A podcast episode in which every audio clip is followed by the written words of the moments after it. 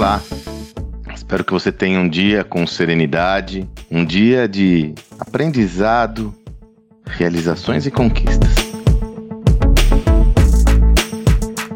Ah, eu já não canso de exaltar Peter Drucker e dia desses numa mentoria, uma mentoria importante com líderes empresariais, o Salib trouxe essa reflexão novamente do Drucker, né? Que ele comentava isso: olha, o maior erro de uma empresa é destinar seus melhores profissionais para resolver problemas e não refletir sobre oportunidades. É brilhante essa ideia, porque próprio Drucker já dizia que o resultado de uma corporação está fora da empresa e não dentro dela. Por isso que eu quis gravar esse áudio, até para deixar claro, quando o Drucker fala problema, ele está se referindo a problemas da operação do negócio. Não o problema tal qual nós conhecemos hoje, que é sinônimo de oportunidades de mercado, que você também pode traduzir naquela visão sobre as dores do cliente, os problemas do cliente. Sacou a diferença? Então ele traz aqui essa perspectiva de problemas muito é, relacionado a deixarmos um foco excessivo em resolver problemas da operação do nosso negócio em detrimento de avaliar consistentemente e constantemente as oportunidades advindas do mercado.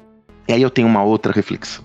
Tenho visto, não raras ocasiões, organizações interessadas em criar novas soluções, novos projetos, novos produtos, desenvolvendo iniciativas concretas nessa direção. Que pode ser uma equipe multidisciplinar, pode ser uma equipe para desenvolver um projeto, pode ser qualquer modelo.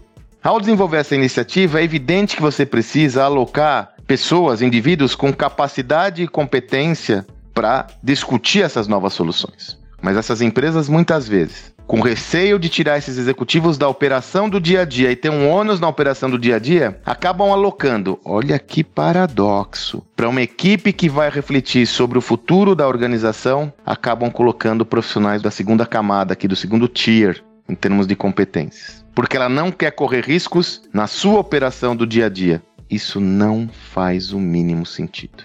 Veja, toda e qualquer inovação envolve assumir riscos. Envolve assumir riscos em várias dimensões, riscos financeiros, riscos dela dar errado. É, existe uma série de dimensões que você deve considerar e ponderar. Não dá para você fazer omelete sem quebrar os ovos. Dessa forma, sim, você tem que fazer uma reflexão corajosa sobre qual que é o recurso que você vai alocar para a inovação, inclusive no que tange ao recurso humano, aos indivíduos, às pessoas.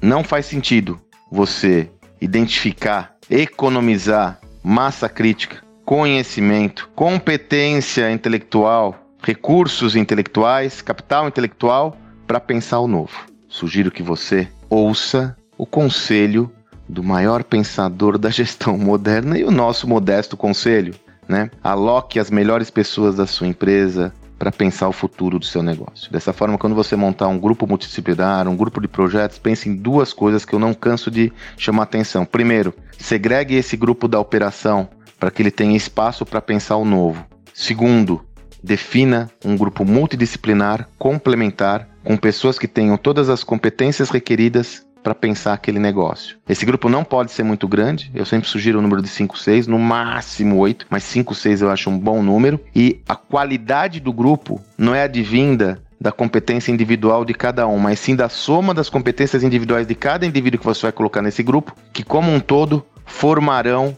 uma, um, um corpo, uma mente, um trabalho orientado a refletir sobre esse futuro.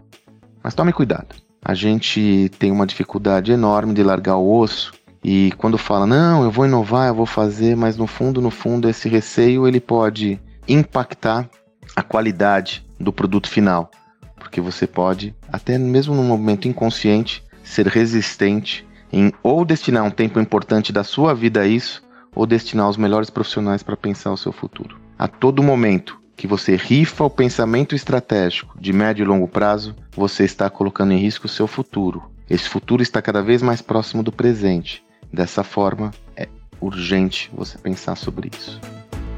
você tenha um excelente dia e até amanhã.